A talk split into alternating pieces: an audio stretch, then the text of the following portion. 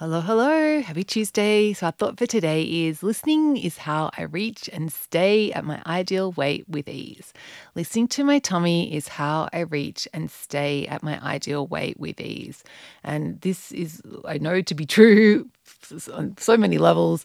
but yeah, this is this is it. Like learning this skill of listening to your tummy is like really just takes makes everything easy because when it really does come down to the quantity of food that we're eating.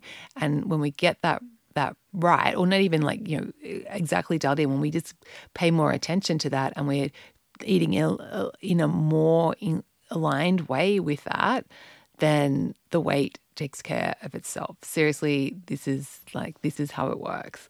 And and this really was the thing that made everything like that that made my relationship with food so easy and joyful and fun because now I can just I just know I just listen to my tummy and it's all good. Like it's really it's it's such a simple idea, but it's so powerful.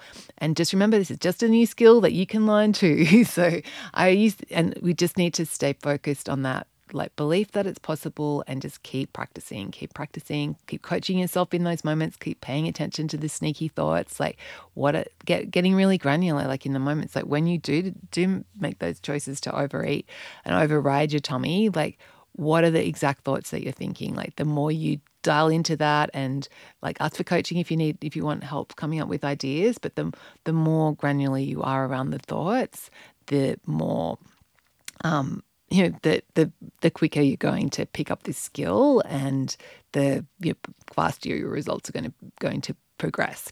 Okay, have a beautiful Tuesday. Just remembering listening to my tummy is how I reach and stay at my ideal weight with ease. How I uh, listening to my tummy is how I reach and stay at my ideal weight with ease. Okay, I'll catch you tomorrow.